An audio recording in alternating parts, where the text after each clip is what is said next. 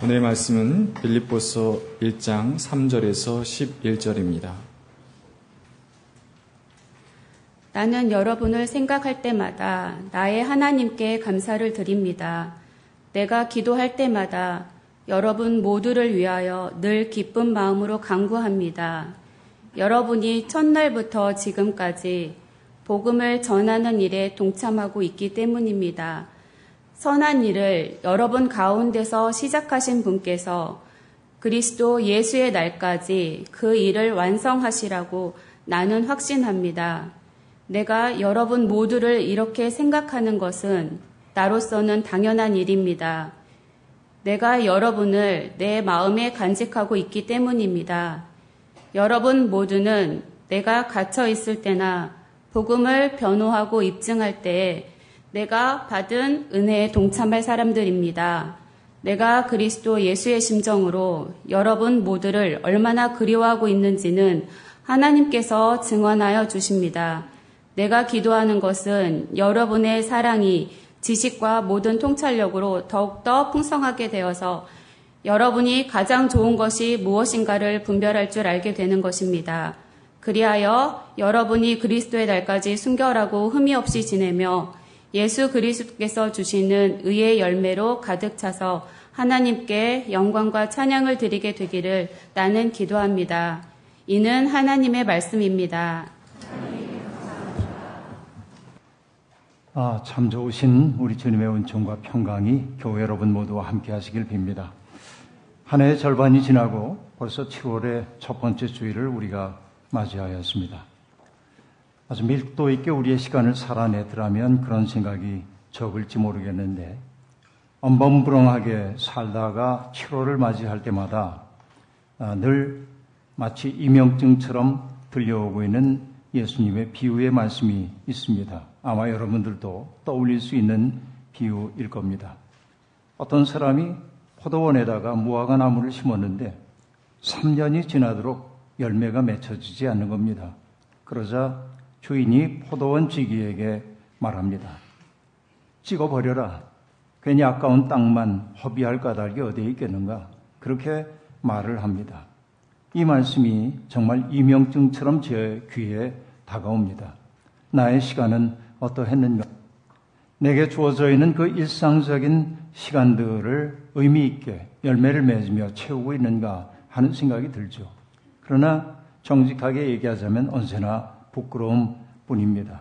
그러기에 찍어버려라 하는 그 말씀이 더욱더 아프게 다가오는지도 모르겠습니다. 비유 속에서는 다행히 그 자비로운 그 포도원 지기가 주인에게 간청하죠. 주인님, 한 해만 더 기회를 주십시오. 제가 그러면은 나무 주위를 파고 걸음도 주고 또 전지도 해가면서 열심히 한번 가꿔보겠습니다. 아, 그런데도 열매를 맺히지 않는다면 그때 찍어버리는 게 어떨까요? 주인은 기꺼이 허락을 해 주었겠죠. 그 비유를 보면서 늘 드는 생각이 오늘 내가 이 땅에 살고 있는 것은 유예받은 시간을 살고 있구나 하는 생각입니다. 이미 찍혀버렸어야 했는데도 불구하고 하나님이 거듭해서 내게 기회를 주고 계시구나 하는 생각을 하죠. 그러니까 유예받은 시간을 살아간다고 하는 것은 얼마나 도덕적이어야 하고 얼마나 또 자기를 돌아보며 살아야 하는 그런 삶일까요? 그 생각이 드는 겁니다.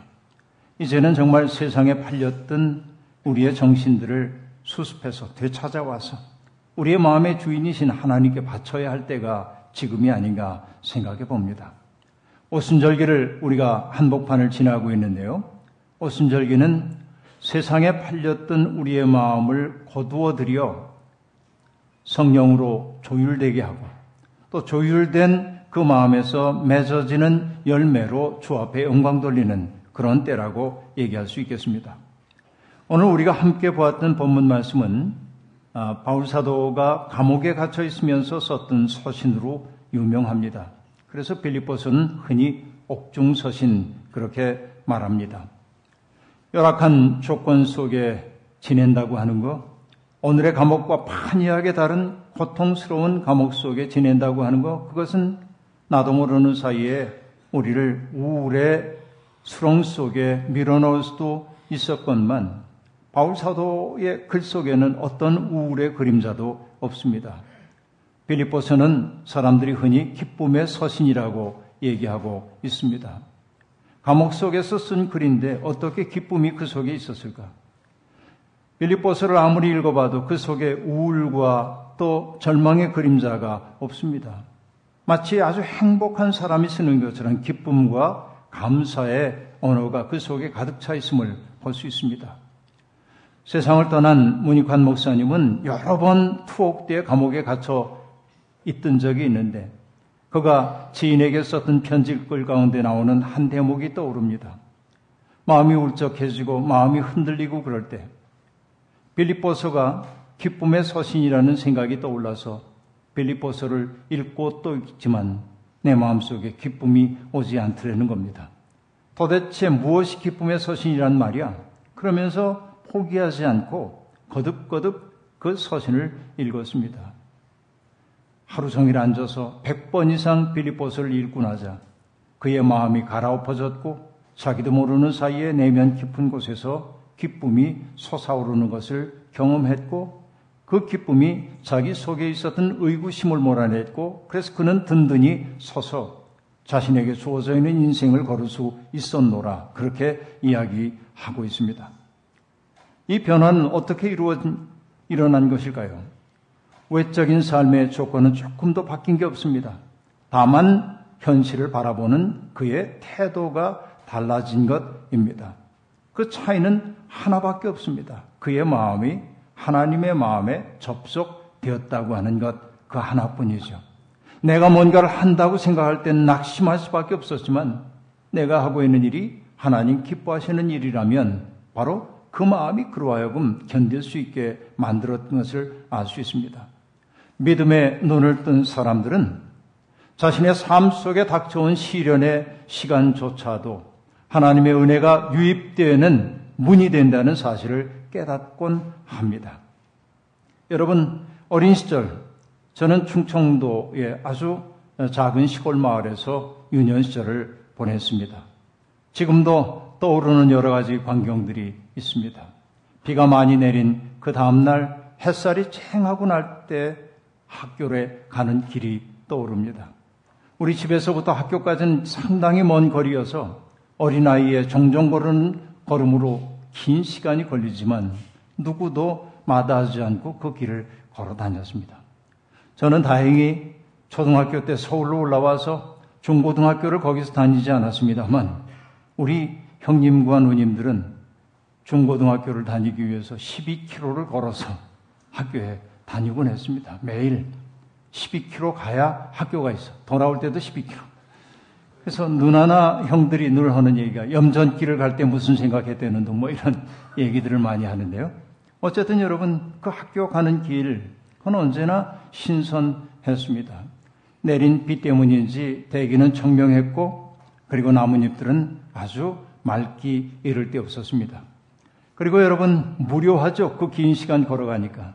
그러다 친구들하고 어, 이 책보를 옆에다 메고 가방도 없을 때니까 가다 보면 저만치에 뭔가 번쩍거리는 것이 보이면 누가 먼저랄 것도 없이 달려가곤 했습니다. 내가 먼저 번쩍거리는 걸 집어야 하니까.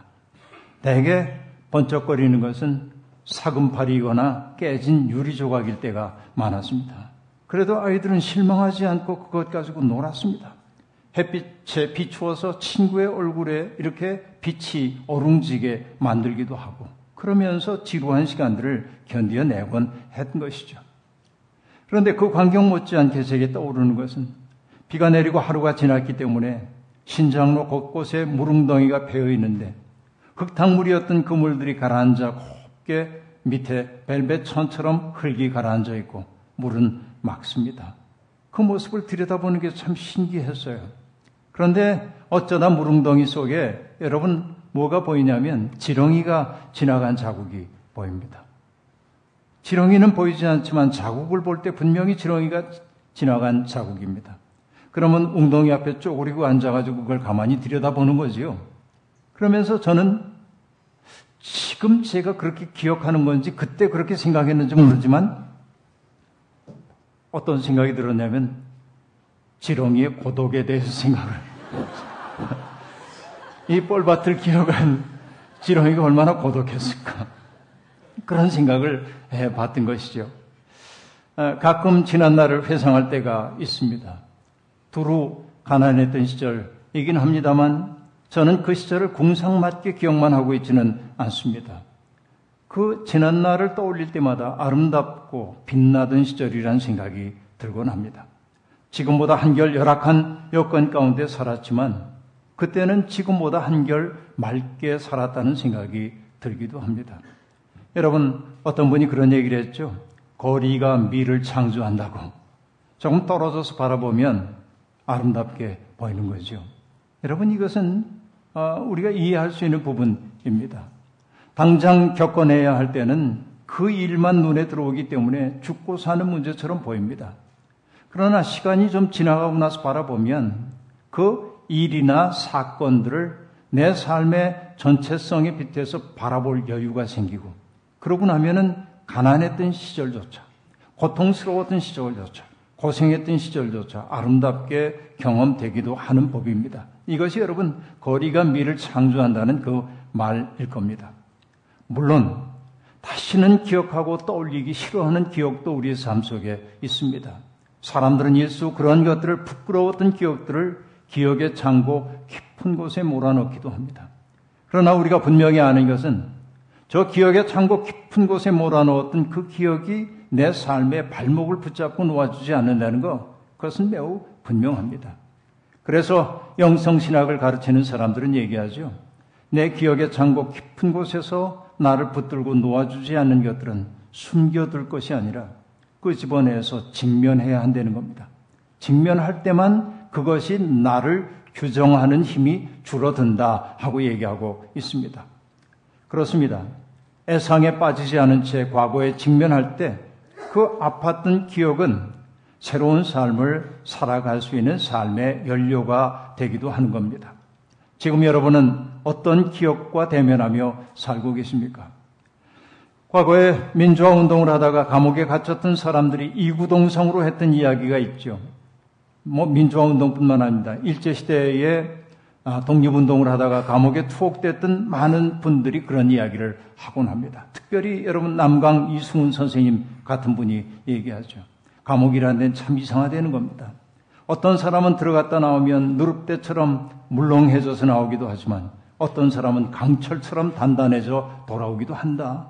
남강 선생님이 그런 얘기를 했었는데 사람들이 늘 했던 이야기 감옥이 대학이라는 거죠.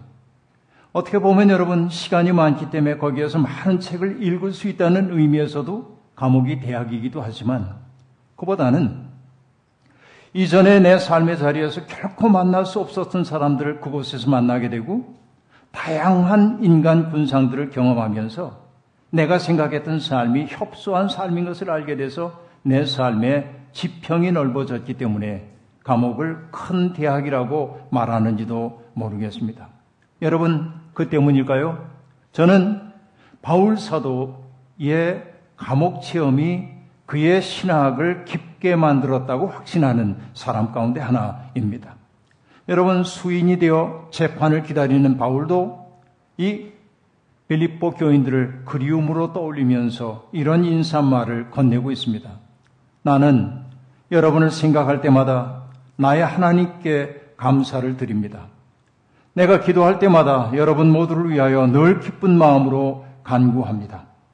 여러분 이 말은 의례적인 말이 아니라 진심이 담긴 말입니다.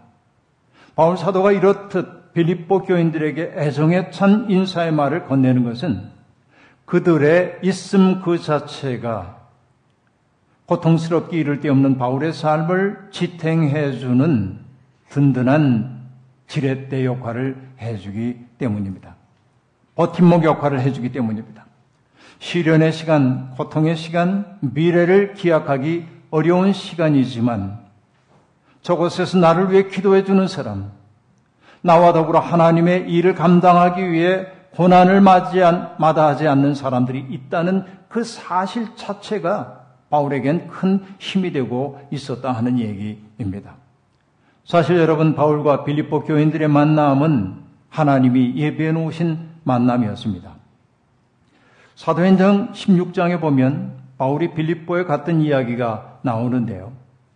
바울 사도는 소아시아에서 열심히 복음을 전하다가 어느 순간 복음의 지평을 흑해연안까지 확장해야겠다는 생각을 품고 비두니아라고 하는 곳을 가야겠다고 마음을 먹습니다.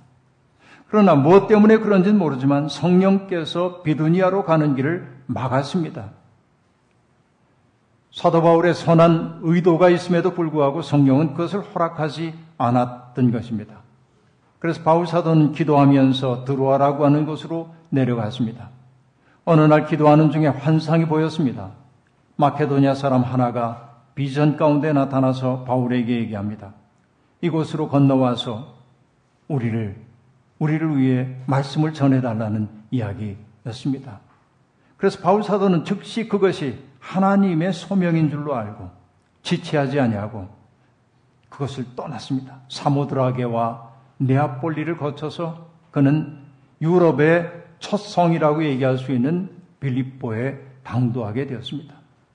그곳으로 바울 사도를 부른 하나님은 이미 그를 돕는 사람을 예배해 놓았고 여러분 알다시피 빌립보에서 루디아라고 하는 자조감 장사를 만나서 바울 사도는 복음을 전했고 복음을 영접한 루디아와 온 가족의 영접을 받아 그의 후원을 받으면서 빌립보에서 열심히 복음을 전하게 되었습니다.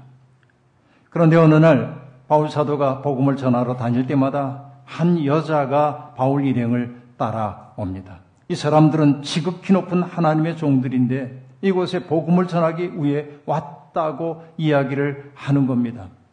옳은 이야기인데 바울 사도는 마음이 괴로웠습니다. 왜냐하면 그 여인은 귀신 들린 여인이었기 때문에 그렇습니다. 귀신에 들린 그 여인은 신통력을 가지고 있었습니다. 그래서 사람들에게 뭔가 예언을 해주는 거예요.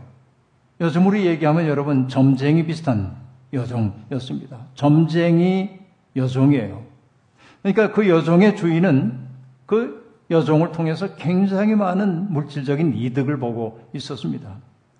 바울 사도는 그 여인을 긍휼히 여겨서 귀신을 쫓아냅니다. 귀신이 쫓겨나자 점치는 능력도 사라졌습니다. 그러자 주인들은 자기들의 이익의 소망이 끊어진 것을 알자 바울 사도 일행을 관원들에게 고발했습니다. 내 이익을 뺏어갔다고 고발하지 않죠. 뭐라고 얘기했습니까? 이 사람들은 유대인인데 우리 로마 사람들이 받아들일 수 없는 풍속을 전할 뿐만 아니라 그 때문에 우리 도시를 소란케 만들고 있습니다. 소요죄로 바울 일행을 고발한 겁니다. 그러자 관원들은 재판도 거치지 않고 바울과 신라를 때리고 감옥에 가두었다는 겁니다. 하나님의 말씀을 전하다가 감옥에 갇혔습니다. 얼마나 고통스러운 시간입니까? 그러나 여러분, 사도행전은 우리에게 보여줍니다. 바울과 신라는 옥에 갇힌 채 하나님을 찬미했다고. 한밤중에 하나님을 찬미하는 소리가 들려옵니다. 간수들은 그 소리를 듣고 있었을 겁니다. 어느 순간 여러분 지진이 나더니 사도 일행을 채우고 있었던 수갑과 착고가 풀렸습니다. 깜짝 놀란 간수는 죄수들이 탈출했다고 생각하고 자결하려 합니다.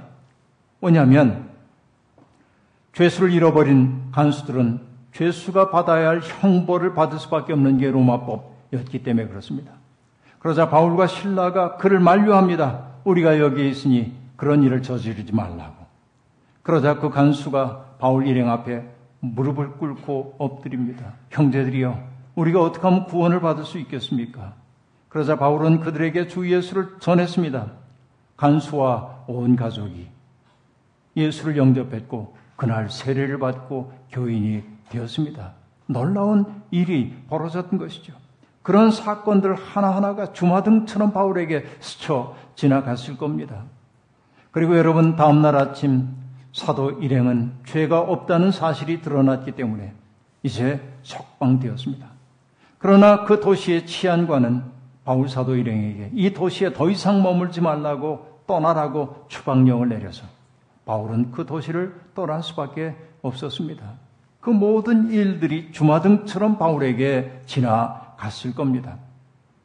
그곳에서 만났던 사람들 하나하나, 그곳에 일어났던 사건 하나하나는 바울이 복음을 전하는 것처럼 보이지만 하나님이 하시는 일이라는 사실을 사람들은 바울 사도는 분명히 느낄 수 있었을 겁니다. 그렇습니다. 바울에게 정말 중요한 것은 자신의 안위가 아니었습니다. 어떻게 하면 그리스도의 복음이 사람들에게 잘 전파될 수 있겠는가 하는 것이었습니다. 주님을 전하고 하나님 나라를 확장하는 그 일이 자신에게 주어져 있는 일생의 소명임을 알았기 때문에 바울 사도는 그 일에 헌신했습니다. 고린도 교회 보내는 편지에서 바울이 그렇게 얘기하죠. 나는 날마다 죽습니다. 라고 말합니다. 그 말은 어떤 의미일까요?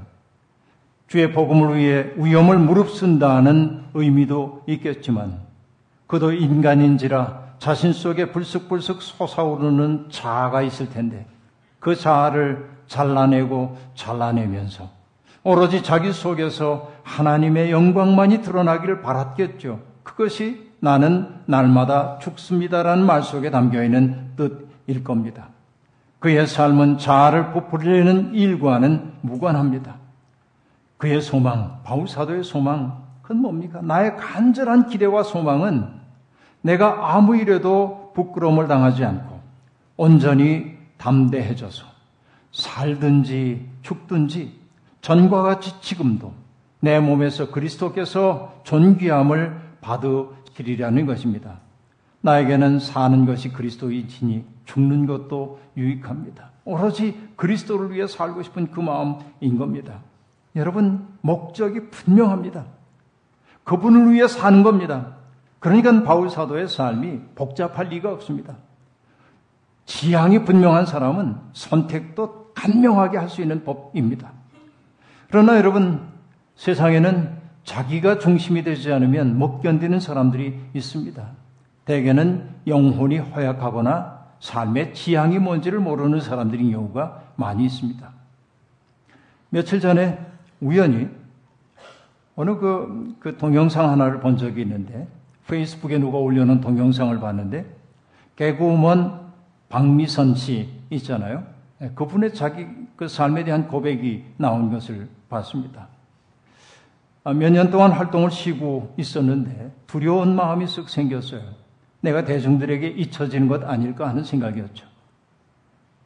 그런데 어느 날 방송국 PD로부터 전화가 온 겁니다. 박미선 씨 우리 프로그램에 아, 좀 참여해 주세요. 그래서 기쁜 마음으로 물었습니다. 즉시 첫 번째 질문이 뭐냐면 MC인가요? 그렇게 물었어요. 그러자 실망스러운 대답이 돌아왔습니다. 아니요, MC가 아니라 패널입니다. 약간 화가 났습니다. 내가 그래도 top class에 속하는 사람인데 나를 MC가 아닌 패널로 약간 화가 났지만 금방 생각을 고쳐 먹었습니다. 그래. 이렇게라도 일할 수 있는 기회가 주어지니 얼마나 다행인가. 그래서 그는 패널로서의 최선을 다했습니다. 그러고 나자 그의 마음속에 지혜가 생겼습니다. 그래, 올라가는 것도 중요하지만 내려가는 것도 중요하지. 이걸 받아들일 수 있어야 내가 성숙하게 되지. 그렇게 얘기를 한 겁니다. 여러분, 이게 인생의 깊이를 경험한 사람들이 하는 이야기입니다. 고은 선생의 시구 가운데 이런 거 있죠, 여러분.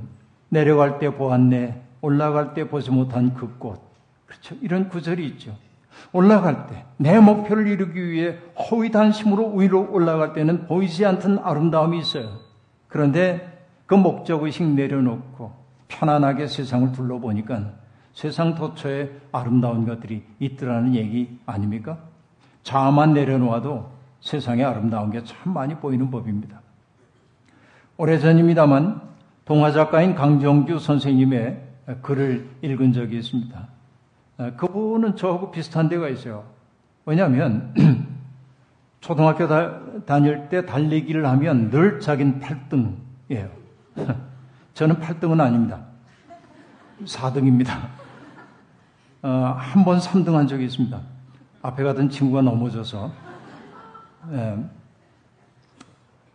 근데 1학년부터 5학년까지는 늘 8등을 했어요. 이, 저 강정규 선생님 얘기입니다. 그런데 6학년 때 마지막으로 한번 좋은 등수를 내고 싶어서 열심히 달리는데 정말 눈을 감고 죽을 힘을 다해서 달리고 있는데 소리가 들려왔어요. 자기 할머니의 목소리가. 1등이다, 1등이요. 우리 인규가 1등이요.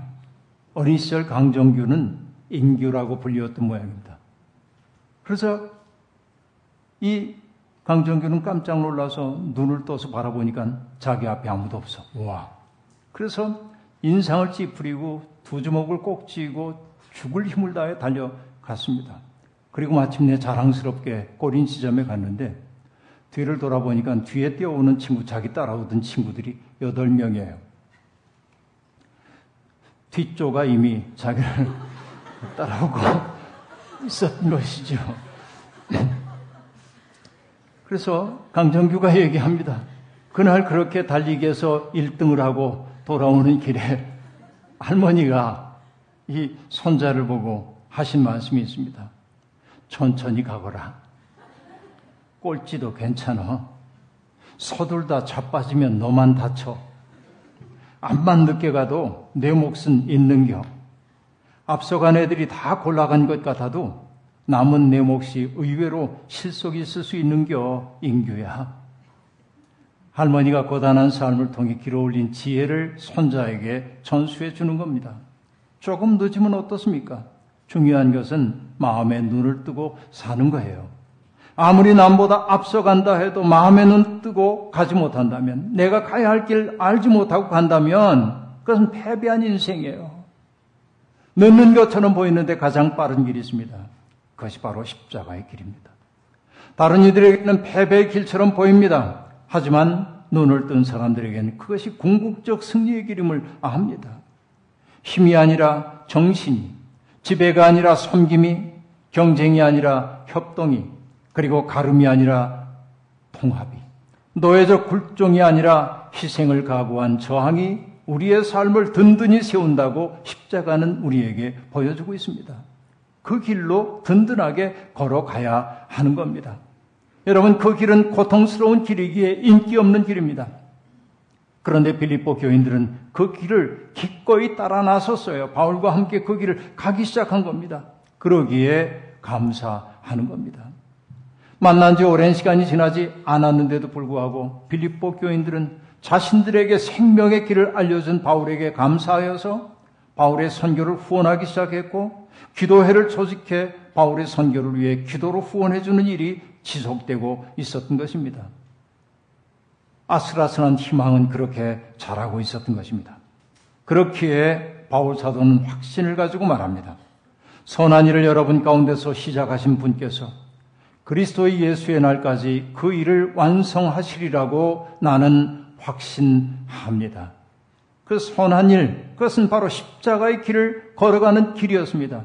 그 선한 일, 그것은 바울 사도를 후원하는 선한 일이기도 했습니다.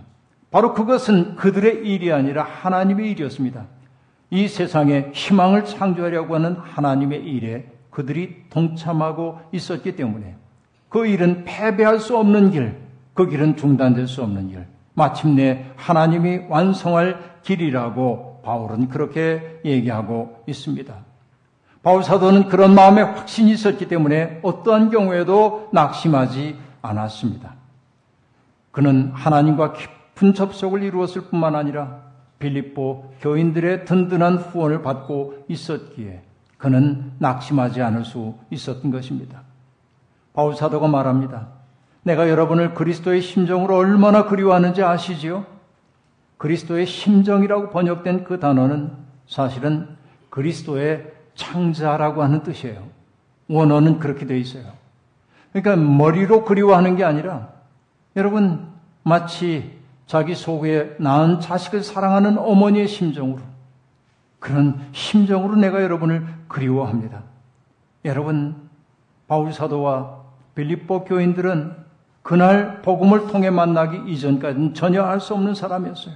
무관한 사람이었어요. 그러나 복음이 그들을 묶어 주었을 때 그들은 창자의 그리움으로 서로를 호명하는 사람이 되었던 겁니다. 이것이 여러분 하나님이 하시는 신비한 일입니다. 바울 사도는 빌립보 교인들을 떠올릴 때마다 하나님께 감사하면서 그들을 위해 기도하기를 쉬지 않았습니다. 그 기도는 다른 것 아닙니다. 돈 많이 벌게 해주세요. 건강하게 해주세요. 이런 기도가 아니었습니다. 그들이 이미 실천하기 시작한 그 사랑이 지식과 통찰력으로 깊어져서 무엇이 하나님의 뜻이고 무엇이 가장 좋은 것인지를 분별하는 사람이 되게 해달라고 하나님 앞에 기도하고 있습니다. 여러분, 분별하는 사랑. 사랑의 지식과 통찰력이 더해진 그 사랑. 바로 그것이 분별하는 사랑. 성도들 모두가 가져야 할 사랑입니다. 인생은 복잡합니다. 모호합니다. 어떤 때 내가 가지고 있는 가치관이 무너지는 것을 경험할 때도 있습니다. 어떻게 해야 할지 모를 때도 있습니다. 분별하는 사랑이란 무엇입니까? 기독교인들에게 주어져 있는 분별의 기준은 둘이죠. 하나는 뭡니까?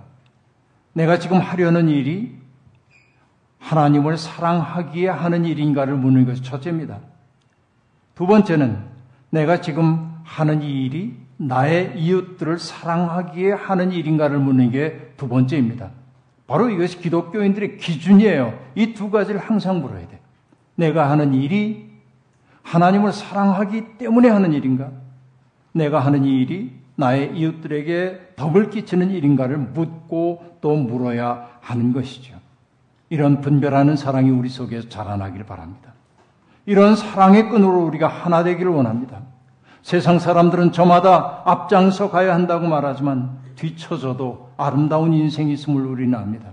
십자가의 길을 걷는 한 패배자처럼 보여도 우린 패배자 아닙니다.